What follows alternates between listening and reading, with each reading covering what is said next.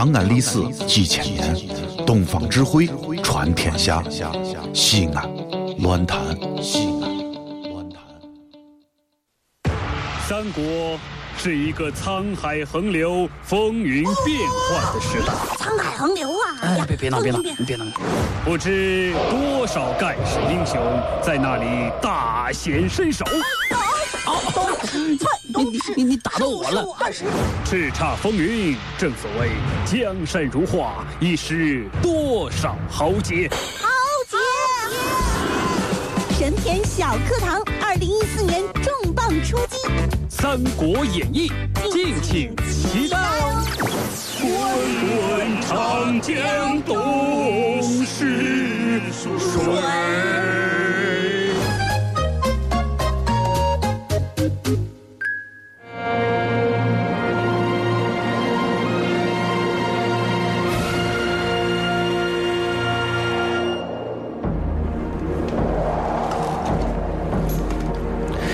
欢迎来到神篇小课堂。今天我们来说说《三国演义》第三十四回。曹操为什么要说刘备是英雄呢？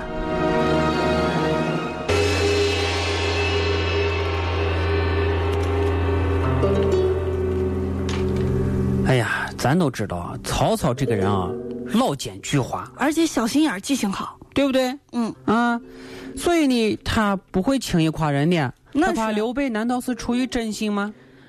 呃，应该是吧？嗯可能是真心羡慕刘备，是不是？胳膊长嘛。我们就来分析分析啊。首先是刘刘备，刘备呢，说起来啊，他这个人在这个阶段呢也是比较被动。为啥呢？当时这个袁术要打刘备，刘备不得不应战啊，不然他被他打死了，对不对？所以刘备应战。刘备这么一应战，被吕布钻了空子了。吕布趁机抢占了刘备的地盘，控制了徐州。完了，嗯刘备是前有狼，后有虎，完了，对不对？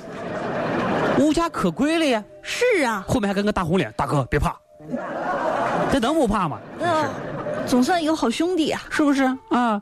张飞还不知道咋回事，哎呀，刘备说完了，哎呀，这个这两个不上道的兄弟跟着我，我这该怎么办这？咋办啊？两个人饭量还大得很，哎呀，吕布得了徐州，袁术这次过来啊，派人和吕布结盟，袁术就说了啊，皇帝的传国玉玺现在在我手里，我就要登基当皇帝了。是这，你把女儿嫁给我、呃儿子当太子妃。啊大喘气儿啊。呃，看你好像不同意，所以我嫁给我儿子了。那你就是皇亲国戚了呀？怎么样？可是，嗯你无事不登三宝殿。嗯，万一我的女儿嫁给了你儿子，然后又嫁给了你，哎哎嗨，我得想一想啊。这像话吗？真是的啊！那你这是占了便宜了呀？那你有车有房有房车吗。我不会干那种不靠谱的事儿的，真是。哎，吕布答应了，两家结了盟，哎，吕布答应了。答应了啊！不是吕布答应把把他的这个女儿嫁给他儿子。啊，就是难道说吕布答应嫁给袁术吗？那太不像话了，因为当时的婚姻根本不在乎儿女自己的择偶要求，对不对？就关乎到自己各个诸侯的利益。袁术政治婚姻嘛，这就是。袁术说了，但是有一个要求哦，要让俺娃娶你的娃，嗯，你必须帮我除掉刘备。就把刘备杀了。但是咱之前说过，吕布这个人啊，虽然说是三国第一猛将，但是他习惯感情用事。他就是刘备啊，哎呀，曾经对自己有恩，我不愿意杀啊，然后呢，还编出一套辕门射戟的戏码来偏袒着刘备啊。辕门射戟咱应该都知道吧，对不对？那就是那个当时那个纪灵，纪灵袁术的手下一位大将和刘备啊两个人找到这个吕布了啊，结果呢，吕布就说：“你看我这箭啊，我这射准了，你看我离这么远。”我要射准了啊，这个事就算了；射不准，你们怎么打我都不管了。这噗，噼里啪啦噼里啪啦。嗯，这他他这是干什么的？放窜天猴呢？他这是？这是扔手榴弹呢，这是啊。所以说啊，这个事情绑刘备，但刘备非常害怕呀啊。刘备说：“你俩结婚，我在干啥呢？”然后投奔曹操去了。证婚人呗。刘备来投奔曾经有敌对关系的曹操，那也是不得已的事情。而曹操面对这个暴发户又迅速破产的刘备，还是代为上宾，称之为英雄。那么刘备是不是英雄呢？咱客观说啊，早先打黄巾的时候，刘备还是有些英雄气概的。啊，两个大长胳膊，拿着两把刀，呼哧呼哧，噼里啪啦，噼里啪啦的。是不是扇着直直起风啊？所以可可以说还是有些英雄气概。但是后来混日子混油了，刘备看不出他有啥惊世骇俗的地方，算不得英雄，我就算狗熊差不多，啊，就是一般人觉得，对不对啊？那曹操这么明理的人，他怎么知道他是个英雄呢？对他怎么会觉得他是个英雄呢？关键是从哪儿看出来的？名片上写着呢，还是怎么着？对啊，刘备职务英雄。哎呀，这哎没有这一出啊！当时呢，刘备来投曹操，按说曹操有两个选择，要或者是不要。这样，如果摆在你手前两个选择的话，你到底要刘备还是不要刘备？哎呀，嗯，要吧，要要，得给发工资；哎，是真是，不要吧，啊！那万一还不如要了呢？那哎呀呵，真是太纠结了。所以啊，曹操问手下的谋士，谋士呢，大多数人啊啊也是分成两派，说是留用或者是杀掉。其实谋士的智商啊，大体都差不多，做出的决策呢，其实很多呢，并不是说啊这个根据我们整个这个这个这个这个诸侯的利益，而是根据自己的利益，以自己的利益为做出发点的啊。那么刘备呢？这个被曹操留用，都肯定给刘备安排一个位置。如果这个位置和某些谋士的利益不发生冲突，这些谋士就会留用刘备。嗯，啊，是这么一个道理。所以他之间都是有一些利害关系的啊。在这种情况之下，曹操呢必须有自己的判断能力，才能做出正确的一个取舍。啊，曹操就分析，哎呀，现在对我来说，局面好像也不是非常有利啊。嗯啊，你看这个袁术和吕布，虽然整天两个人骂骂咧咧，但是两个人有一个共共同点啊，就是看我不顺眼啊。不喜欢呢。他俩联合起来之后的话，我这边就构成巨大威胁了啊！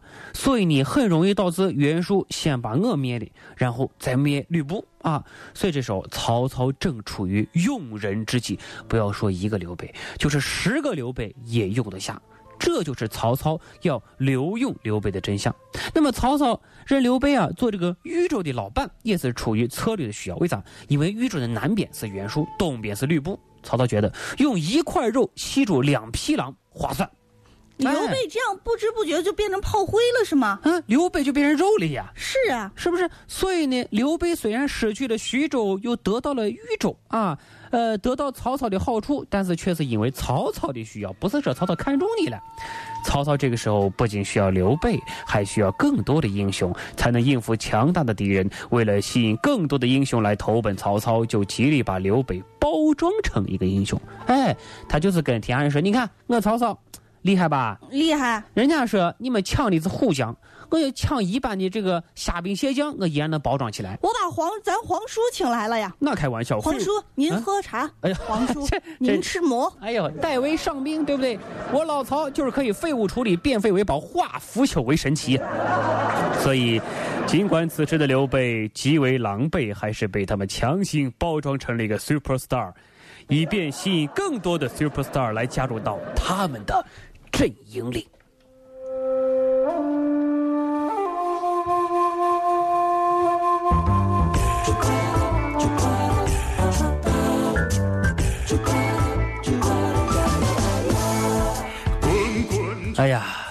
人在江湖身不由己，这句话送给刘备。人走在常在江湖飘，哪有不湿鞋的呀？啊，这 常在江湖飘，哪有不挨刀，对不对？常常在河边走，哪有不湿鞋的呀？是不是？既然湿了鞋，咱就洗个脚。既然洗了脚，顺便洗个澡。哎呀，还真啊！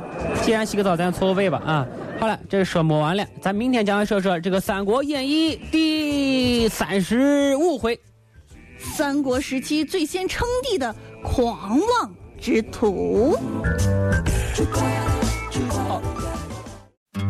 这里是西安，这里是西安论坛。